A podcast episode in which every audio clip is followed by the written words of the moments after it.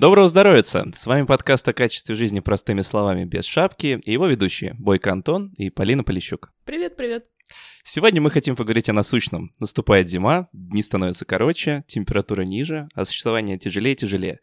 Что же с этим делать? На этот вопрос нам поможет ответить Никита Жуков, врач-невролог, автор трилогии «Медицина», основатель портала «Энциклопатия патоложика», медицинский директор Medical Investment Group, редакционный врач журнала «Максим» и прочее, прочее, прочее. Здравствуй, Никита.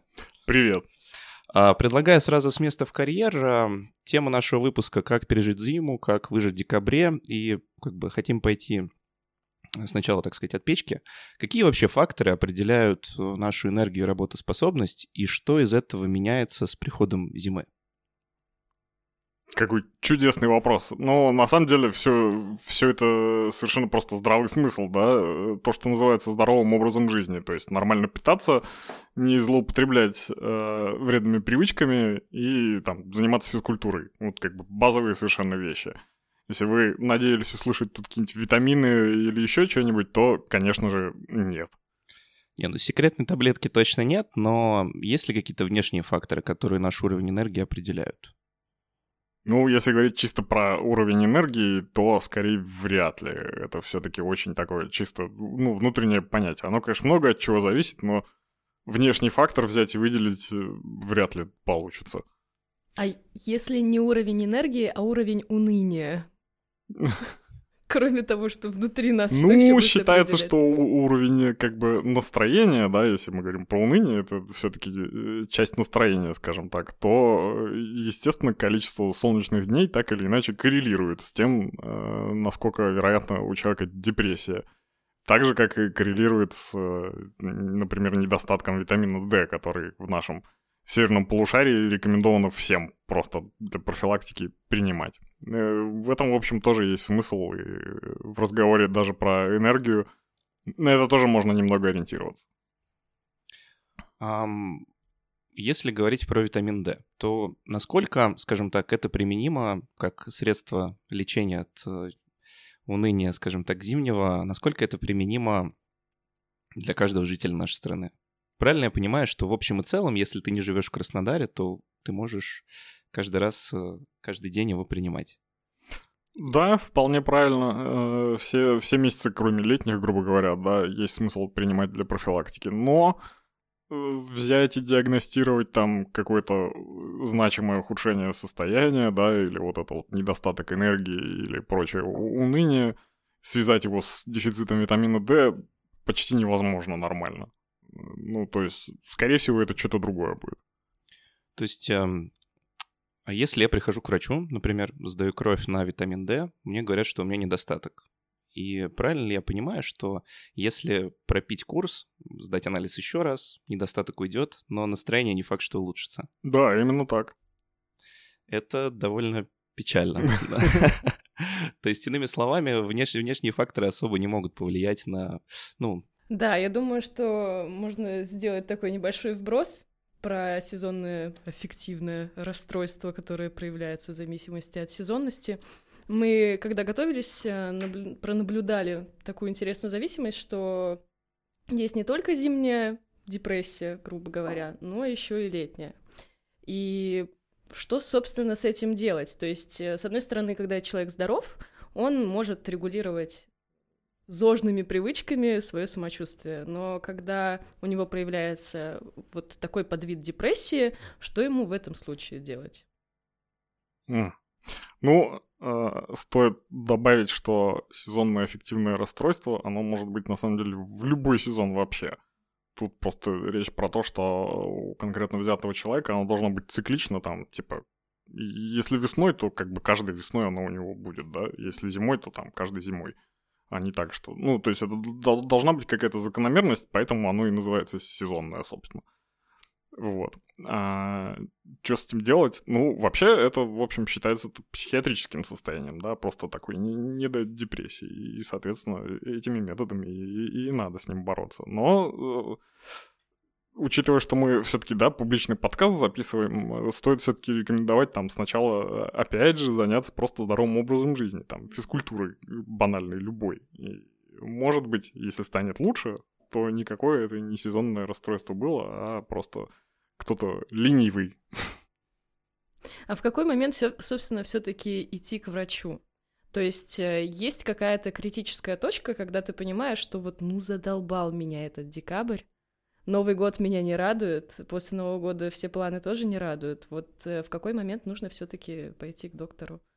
Ну, собственно, именно в тот момент, когда это начинает мешать жизни, так или иначе, mm-hmm. да. И если вы из-за этого там не можете ходить на работу, пропускаете там день, второй, да, или там не можете что-то в быту, в личной жизни делать, именно вот из-за этого. То есть это становится причиной ухудшения, собственно, вот прям качества жизни то да, это точно прямо однозначный звоночек, что э, пора наведаться к доктору.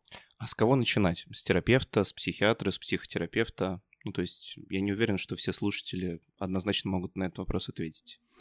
Ну, в идеальных условиях я бы начал с терапевта или врача общей практики, mm-hmm. но э, таких еще поискать, которые бы ну, поняли вот, да, эту проблему. Там на, на, на весь Питер, дай бог, человек 5 таких найдется, кто компетентен в этом. Поэтому более глобально я бы рекомендовал, ну, наверное, все-таки к психотерапевту с, с такой историей сходить. А что врач все-таки может предложить, э, кроме препаратов, например, и когнитивно-поведенческой терапии, например? То есть э, понятно, что нет волшебной таблетки, нет волшебной терапии, кучу работы нужно выполнять самому. Но, может быть, мы чего-то не знаем, что еще может быть? Нет, все знаете. Все, все перечислено. Ну, в общем, а, а. Ничего страшного. А, с нами был Никита Жуков. Ну окей. То есть получается, если жить тебе мешает этот декабрь, ты идешь к врачу. А если тебе просто грустно? Я уверен, что все с этим сталкивались так или иначе. А что же делать тогда? Ну, то есть, если врачей, терапевтов или семейных врачей, кто в этом понимает, мало. Если к психотерапевту идти не очень хочется. Ну, с психотерапией в стране у нас отношения, скажем так, не, не самые гладкие, как, а, возможно, в других странах западных, да. С чего начать? Получается, выход в ЗОЖе, то есть спорт, питание и сон, и, в общем-то, и все. Ну, слушай, вопрос, конечно, звучит так, что, типа, у меня колесо на машине спустило, но я не хочу в шиномонтаж ехать, понимаешь? И, типа, что мне делать? Ну, не знаю, попробуй поменять его на деревянное колесо. Ну, то есть это э, очень странный вопрос. Ну, то есть, как бы, есть специальные люди, которые этим занимаются. Если не хочется к ним идти, ну, можно, в общем, что угодно делать. Ну и главный корневой вывод, что волшебной таблетки ее фактически не существует. Это да, да. А, тут вот хотелось бы отдельно сказать, да, что э, ты упомянул там про не очень хорошее отношение к психотерапии, да, там угу. в России. Но, во-первых, вменяемого психотерапевта найти проще, чем просто терапевта. Их больше. А во-вторых, э, собственно, вот это вот плохое отношение и стоит развенчивать, потому что э, лю- люди не хотят идти к психотерапевту, ищут какой-нибудь простой метод и запросто его находят в алкоголе, в наркотиках и в прочих неприятных вещах, от которых потом, естественно, умирают. И то есть э, хочу однозначно прояснить, что алкоголь и наркотики, пережить декабрь не то чтобы... Ну, наверное, они могут помочь это сделать в течение там, одного месяца или одного сезона, но это точно не долгосрочное решение, на которое надо полагаться. Ну, скажем так, это, в общем, может быть симптоматической терапией, но, скорее всего, это навредит стратегически.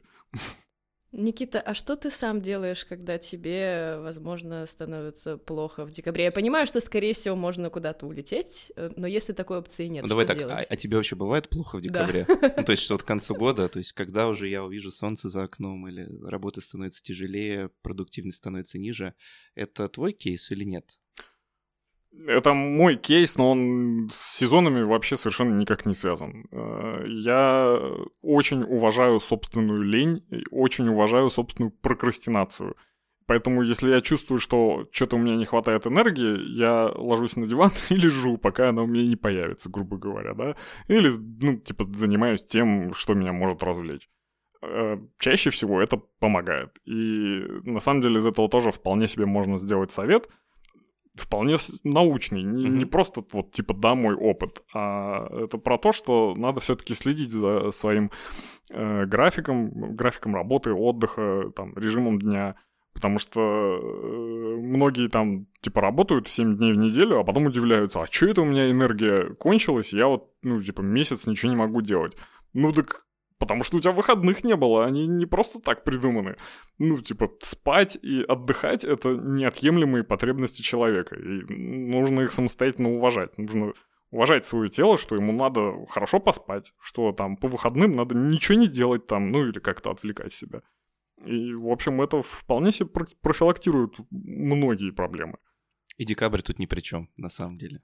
Ну, однозначно так не скажешь, но, скорее всего, в общем, наверное, да. А как, я, понимаю, что вопрос может быть неоднозначным, но как понять, что виной всему именно декабрь, а не то, что ты на работе зашиваешься? Потому что тактики разные, ну, получается, идти или к психотерапевту, или, там, не знаю, действительно, выходные отлежаться.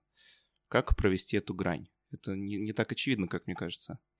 Это не так очевидно. Но тут, опять же, как бы э, для того, чтобы отвечать на такие вопросы, существуют все-таки специалисты. Потому что, ну, вменяемый психотерапевт — вы придете, расскажете ему что-то, и если это может быть связано с работой, он вам сам так и скажет. Идите да отлежитесь, отдохните.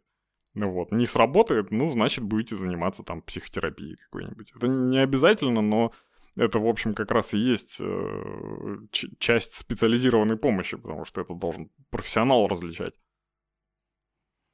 Um, а если говорить про, ну, ЗОЖ, да, физическая активность, например, то есть ли какой-то общий совет? Ты уже говорил о том, что ну, достаточно просто хоть как-то двигаться, но а, можешь ли рассказать слушателям, что есть нормальный объем физической активности? Предположим, они понимают, что э, силы покидают, вне зависимости даже там от времени года.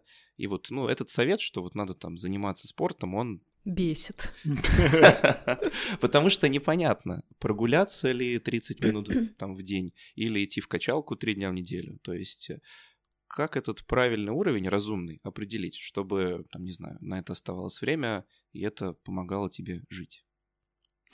Ну, э, у меня в, в голове э, есть вот прям хорошая фраза на, на эту тему, которую я вот-вот сделаю с ней мерч, да, «Ходи, а то умрешь». Это вот как раз про это, да. Ну, то есть самое это, это банальнейшее правило, типа 10 тысяч шагов в день, или полчаса физической активности, какую угодно, вообще без разницы. Считается, что вот этого уже достаточно, чтобы записать себя в зожнике. Все, что больше, это уже как бы развлечение, физкультура, называй как угодно. Но как бы для здоровья, в общем, достаточно и этого. И я, как не самый спортивный человек, в общем, примерно этому и пытаюсь следовать. Мне кажется, невролог сейчас заговорил в Никите. Ну, в плане. Пожалуйста, нами ну, в плане движения. В плане движения, что если ты двигаешься, то спина меньше болит, как минимум. Ну, одна из рекомендаций. Ну, это вот про все, в общем, да. Но у японцев есть практика, называется купание в лесу. Не в том смысле, что они ванну ставят и, значит, ныряют, а... В иголке. Они реально ходят по, собственно, по лесу, отключают гаджеты целиком и, в общем, погружаются. И даже есть исследования, которые ну, там небольшая выборка, но тем не менее показывает, что эта практика снижает уровень кортизола, то есть гормона стресса. Так есть... это тоже все психотерапия, господи. Ну, это, уже, это у, у каждого свое, и у всех оно по-разному называется. Кто-то называет это медитацией, кто-то религией, ходят там по воскресеньям в церковь, молятся, у них тоже снижается уровень кортизола. Ну, как бы, это то же самое. Кто-то просто там, не знаю, как я, смотрит в потолок и умиротворяется собственными мыслями. У меня тоже снижается уровень кортизола. Тут речь не в инструментах, а именно вот в, в самой методике, что вот как бы там определенные вещи э, так или иначе могут приводить к снижению стресса. И это просто здравый смысл. Тут без разницы, что, что конкретно ты используешь. Просто ну, кому-то больше одно подходит, кому-то другое. Угу.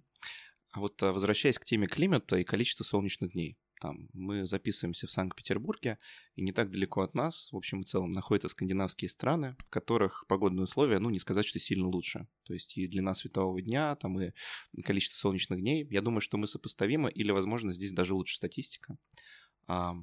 Но там как-то дела обстоят лучше. Ну, в смысле, что там есть э, отдельные институты, которые работают со счастьем населения, да, ну, если читали датскую книгу про Хюгге, а, там про это достаточно хорошо рассказывается. А, есть отдельные даже там гайдлайны, как обставлять свой быт, интерьер. Вот насколько это все с медицинской точки зрения, скажем так, оправдано. Иметь там приглушенный свет дома, а, завернуться с пледом, с чашечкой какао, например. Это тоже та же самая психотерапия получается. Да, да, это, это просто психотерапия и здравый смысл. Но про скандинавов тут как бы такая, на, самом деле, скользкая тема. И их сравнивать сложно, потому что все-таки у них самый высокий уровень суицидов, и алкоголизм один из высочайших вообще. Это тоже связывается, ну, во-первых, с климатом, а во-вторых, с тем, что они все, э, типа, интроверты и друг с другом особо не разговаривают. В общем-то, сложно сказать, что тут первично, что вторично, да, все эти хюги и институты счастья населения, да, ну, как бы, может, они появились потому, что там все любят самоубиваться, а не наоборот. Кажется, так и есть. Если мне не изменяет память, то статистика, они как раз были в топах по суицидам, но после, скажем, осознанной инициативы по, скажем так, укреплению быта, у них статистика резко пошла вниз. Могу ошибаться, то есть там факт-чекинг, если что там, ну, скажет звуком, Антон не прав, но похоже, что это срабатывает. Про э, скандинавов и вообще, в принципе, там про остальной мир, и вот, вот говоря про, э, про про зимний сезон, да, особенно про вот название того, чего мы сегодня говорим, без шапки, да, э, они все очень хорошо умеют закаляться. Для них дикая температура в помещении, которое принято у нас, да, больше 20 градусов. Во всей там, ну, Финляндии, Швеции, Норвегии у них у всех 18-19 дома. И для нас это холодно. Мы привыкли, что дома жарче. А им это нормально. Они с детства там все так и живут. И это просто автоматически закаливает. Они ну, больше устойчивы к холоду, потому что у них дома не жара, не баня, как у нас. Окей. А, если говорить о теме закалки для наших слушателей, вот в чем фишка? Насколько я знаю, например, есть исследование, которое говорит, что дети, которые ходят босиком, у них начинают вырабатываться какие-то антитела, которые лучше помогают с вирусами бороться. Или действие оно в другом закалке. То есть в чем механизм, который устойчивость к холоду повышает, и там, как холод на заболевание влияет? Меня эта тема, честно говоря, с детства беспокоит, но я так какого-то единого ответа на нее никогда и не получал. Да тут э, речь не в каких-то суперспецифических механизмах, а просто в том, что организм банально тренируется и все. Ну, то есть человеческий организм можно тренировать на все что угодно, в том числе на то, чтобы ему было ну, не так холодно, да, при, при той же холодной температуре. И вот и все. И это влияет не только на наши собственные ощущения, да, а как бы на там, скажем так, не специфический иммунитет тоже. Вот и все. Это просто, ну, как бы понижается чувствительность. То все-таки влияет, потому что буквально недавно мы читали про то, что доказ... доказанной какой-то эффективности от этого нету. То есть, ну, нет до того количества исследований, чтобы однозначно сказать, что да, ребята, закаляйтесь, это работает, и все классно. Тут э, про другое немножко речь. Я тоже все эти исследования э, читал, и Тут речь именно про, там, допустим, специальные вещи для, для закаливания, да, то есть там, типа, как моржи купаться там в проруби, вот это вот все э, лютая дичь. Э, конечно, там никакой магии нету. До достаточно натурально немножко там закрутить э, батарею дома, да, и не носить толстые там подштанники, носки и все прочее. Ну, не должно быть человеку тепло, типа, да. И все. Этого уже будет достаточно, чтобы себя закаливать. Звучит неплохо. То есть шапку можно не надевать. Сегодня обогреватель вечером включать не буду. Заодно и на энергии сэкономлю. А если вернуться к теме солнечных дней? То есть мы, в общем, начали с того, что это, возможно, одна из основных причин, почему оно как-то становится тяжелее к зиме. Есть понятие светотерапии. Это вообще что? Если так для слушателей, это лампочку включать дома поярче, или это ставить напротив себя ультрафиолетовую лампу, или наоборот делать приглушенный свет. То есть какую роль вообще свет играет в нашем, скажем так, быте ежедневном? Ну, вообще, да, э, есть прям такая светотерапия, и несмотря на э, в основном бред всякой физиотерапии, светотерапия считается, что имеет какие-то доказанные эффекты, в том числе даже в лечении вот аффективных расстройств. Э, вероятно, тут какой-то еще не до конца исследованный механизм, потому что толком никто не знает, почему оно действительно вот так работает. Ну, типа, да, э, свет и солнечные лучи благотворно влияют на человека. Как это конкретно связано с настроением, черт его пойми. Но свет причем любой, то есть даже лампочка обычная, накаливание. Ну, тут больше, конечно, все про спектр зависит, но mm-hmm. дальше мы закапываемся еще глубже в, в пучину непонимания, что там происходит. То есть говорить о том, что это действенная вещь, которую можно там изменить в быту, и оно, скорее всего, полегчает, о таком говорить не приходится. Ну, может быть, оно на что-то повлияет, но как-то это спрогнозировать практически невозможно, да. Сегодня оно повлияет, а завтра у вас там, типа, умрет собака, вам станет грустно, и как бы, ну и что толку от этой новой лампочки? Да, как У нас сам. слишком, э, слишком много факторов в жизни человека, чтобы мы вот такие мелочи могли бы прям вот все учесть, сделать получше и жить в счастье. Мы бы иначе все уже жили счастливыми. Но основное это ЗОЖ, питание, сон и вредные привычки, получается. Ну, это все вместе ЗОЖ и, и в общем, и есть. Да, да. А если говорить про питание, эм, имеет ли смысл менять что-то зимой в рационе? Ну, если вы достаточно нормально питаетесь, то не имеет. Э, ну, то, что там зимние какие-то овощи, фрукты содержат меньше витаминов, это давно развенчанный миф, и поэтому без разницы. Про питание, в принципе, единственное, что надо знать, это нужно просто больше овощей кушать, да, и там добавлять э, жирную рыбу в рацион ради там омеги, чтобы ее не приходилось там, типа, в биодобавках принимать. Э, пожалуй, это все, что можно мы про диету там в двух предложениях для здорового взрослого человека. А если о биодобавках говорить, то мы, мы поговорили о витамине D, как о том, что, в принципе, релевантно для каждого россиянина, ну, плюс-минус. Вот сейчас омегу-3 упомянули. А есть ли что-то еще? Ну, Ибо в аптеке полок полно со всякими банками, склянками и всем прочим, но что-то подсказывает, что не все из этого, во-первых, нужно, во-вторых, поможет.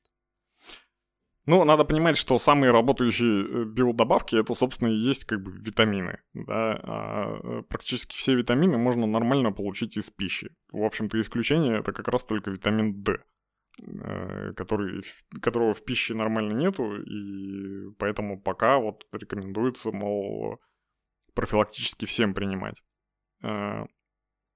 Омегу ровно точно так же можно получить из пищи. Ну, то есть жирная рыба, там этой омеги выше крыши. И, скорее всего, она будет более свежая, чем в капсулах, которые черти сколько там на складе под светом лежат, и уж сто раз там окислились все эти ненасыщенные кислоты. Вот еще, кстати, вопрос насчет и питания в контексте витаминов, и анализов. Ряд, рядом, в общем, идет тема. А, что люди, они, когда переживают, готовы сдавать анализ на все что угодно. Клинический анализ крови, на витамины, на антитела и прочее, прочее, прочее. Все, что, вот все, что в голову придет. Как, э, собственно, с этим совладать? То есть э, реально ли сейчас э, найти среди огромного количества врачей человека, который действительно скажет, вот тебе все-таки стоит сдать анализ на витамин D, а не пить какую-то определенную дозу, потому что ну, избыток того же витамина D, он как бы не очень полезен для человека в том числе. Вот как тут быть? Все-таки соотношение вреда и пользы должно быть адекватное. Я, если честно, не до конца понял вопрос. Ну, а... Надо ли искать врача, чтобы сдать анализы или что? Надо ли сдавать избыточные анализы? Как понять, когда э, нужно сдавать все подряд или нужно сдавать что-то что важное и нужное? Ну, то есть люди обычно бегут для сдавать этого, все. Для этого и существуют врачи. Ну, ну, серьезно, ну, как бы нельзя э, просто неподготовленному человеку дать какой-то универсальный совет, больше ему или меньше сдавать анализы, потому что это, ну, и есть, типа, врачебная функция. Если человек хочет самостоятельно пойти и сдать какие-то анализы, да пожалуйста, господи, пусть хоть обсдается. Ну, это как бы это не, медицинская вещь, это просто вот он пойдет, что-то сдаст. Уже ну, рядом с биохакингом, да, где-то ну, Да, такое. это вот ровно из той же истории. Ага.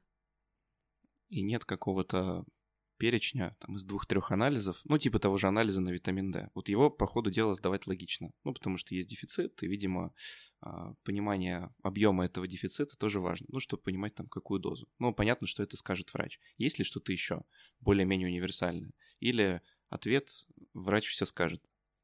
Да даже анализ на витамин D, он не является, в общем-то, обязательным. Из него не так много можно почерпнуть э, информации, да, чтобы его прям обязательно сдавать. Ну, то есть, там, если вы живете в Питере, то у вас и так есть факт, что ну, там 99% вы в этом дефиците находитесь. Что тратить там кучу денег на этот анализ, а он как бы не самый дешевый. Э, чтобы и так узнать очевидное. И по остальным пунктам точно так же, да, не существует каких-то универсальных вещей, чтобы, типа, сдать анализ и понять, там, мне совсем плохо или еще не совсем. Это было бы очень удобно, но нам бы тогда и не понадобилась медицина.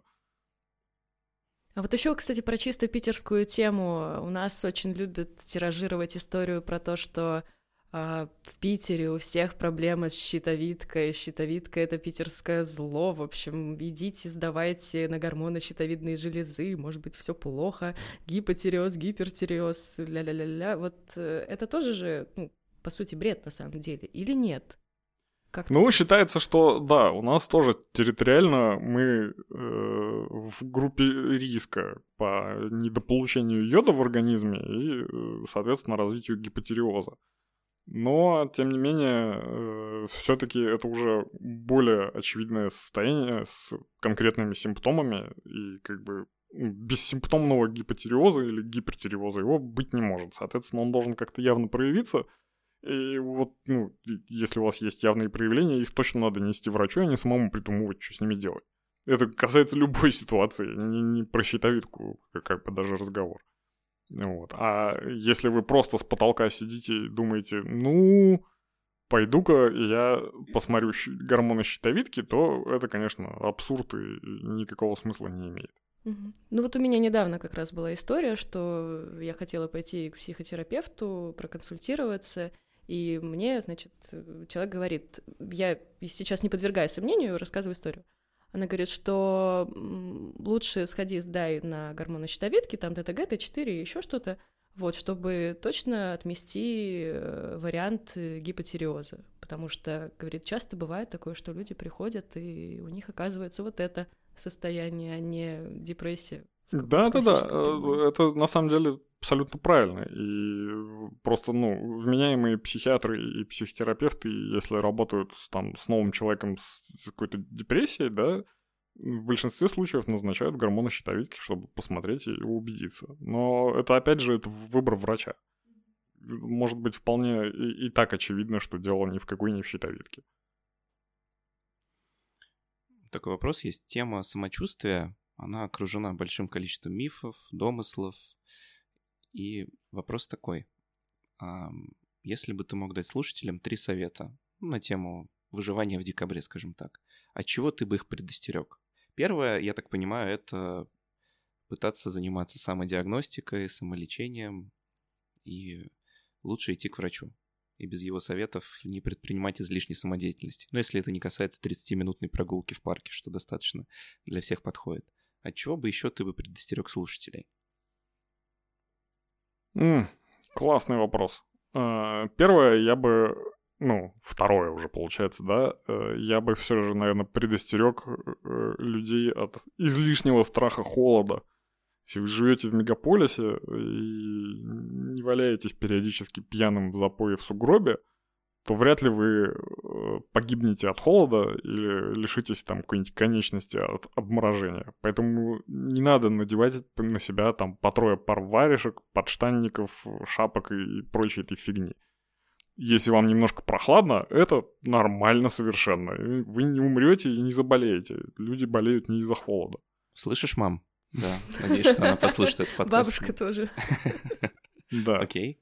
Третье э, связано, пожалуй, все-таки с э, эпидемиями гриппа. Ну, во-первых, конечно, стоит все-таки делать прививки от гриппа, а во-вторых, э, стоит во время того, как объявляют эпидемию, стараться быть нелюдимым и не шляться по всяким густонаселенным пунктам, потому что это прям серьезно профилактирует возможность заболеть. Все-таки вирус гриппа передается от человека к человеку, и если вы там приходите в, в куда-то, где тысяча человек, ну, соответственно, вероятность серьезно возрастает. И мыть руки, руки ну мыть. Ну да, да, руки мыть, и вот это вот все. Это все, все туда же. Ну, в общем, как бы беречь себя Наверное, да, эти оба пункта можно суммировать одной нормальной фразой. Надо беречь себя не от холода, а от, как бы от вирусов. Вот, вот и все. Ну, а вирусы у людей, поэтому лучше беречь себя от, ну, в общем, беречь ну, себя от людей, по большому типа счету. того, да. А от холода, как бы, умирают не, не в мегаполисах. С вами был клуб социопатов. Общую тему нашли. Да. Мне кажется, что вот что-то как будто мы упускаем на самом деле, потому что э, дело даже не в волшебной таблетке и не в анализах, да, но есть проблема. Люди сейчас слышат слишком много советов, да, то есть вот э, ты, конечно, можешь открыть интернет или открыть блог доказательного врача, который посоветует что-то классное, но часто соблюдать эти советы не получается. То есть ты находишься в каком-то вот циклическом таком стрессе, когда все это ну, банально раздражает. И все-таки, если все работает именно так, нужно просто идти к врачу или нет, или все-таки начинать с ЗОЖа. Когда вот ты, тебе не до ЗОЖа уже на самом деле, ты не можешь дойти до зала, например. Я сейчас не про себя, вот, и так далее. То есть э, это прямая дорога к специалисту, если ты живешь в Питере. Ну, в общем, да, наверное, если на несколько вот перечисленных вопросов отвечаешь себе вот именно таким образом, наверное, уже правда пора к психотерапевту, да? Ну, то есть, э, вот как я это сейчас услышал, типа, я ничего не могу делать, вот, вот, типа, несколько пунктов. Ну, очевидно, что это уже прям ненормальное состояние, и тут надо со специалистом заниматься.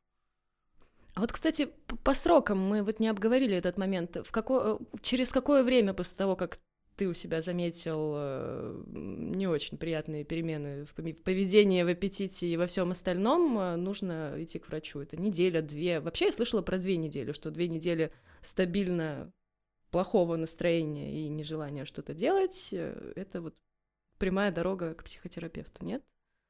Ну, нет. Вообще, конечно, там для, для той же депрессии нужны все-таки месяцы. И тут пара недель это маловато. Две недели с плохим настроением может быть и абсолютно здоровый человек. Ничего тут такого ужасного нет. Вот. Так что, на самом деле, про сроки все слишком относительно, чтобы тут какую-то точку ставить. Ну, надо опираться на здравый смысл и собственное самочувствие. Ну, как я говорил раньше, да, если это прям мешает жизни, если вы за, за эти две недели уже не ели, потому что ну, вы не можете дойти до магазина, то, ну, видимо, это уже прям серьезная проблема. Ребята, ждите Нового года. А там как повезет, на самом деле. Давайте резюмируем, что, что у нас в итоге получается.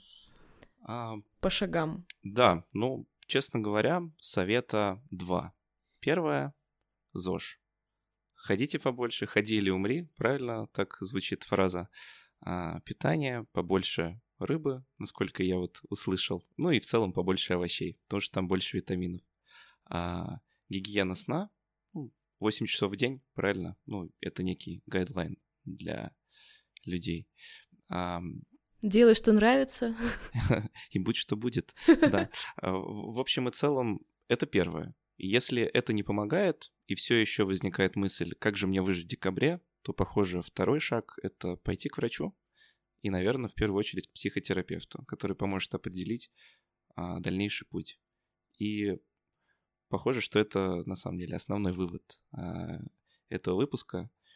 И мне очень нравится, что лейтмотивом стало слово «здравый смысл». Действительно нет ни волшебной таблетки, ни некой инструкции универсальной для всех, не волшебного анализа или витамина, который может помочь. На самом деле, следите за собой, ходите к врачу, если чувствуете, что вам плохо, и, наверное, вам станет лучше. Правильно я резюмировал? Да, да, все вполне верно. Резюме именно такое. И как бы если человек там включает это под подкаст с мыслью, что «О, сейчас мне тут посоветуют пару анализов, пару биодобавок», и я типа переживу всю зиму не простыв и там ни разу не взгрустнув, это все, конечно, полная фигня, и так не работает. Это не, не, медицина, не медицина, не научная, и Увы, у нас нету ни волшебных таблеток, которыми можно что-нибудь вот профилактировать из перечисленного в этой теме, э, ни вменяемой диагностики, чтобы взять и там однозначно сказать. Поэтому да, все сводится к тому, что ты перечислил. Не очень себя чувствовать в декабре это нормально, в общем. Ну, и, и в феврале, и в январе, и в марте, да и летом. Ну, да, похоже, граница не настолько очевидна, чтобы понять. Наше время подходит к концу.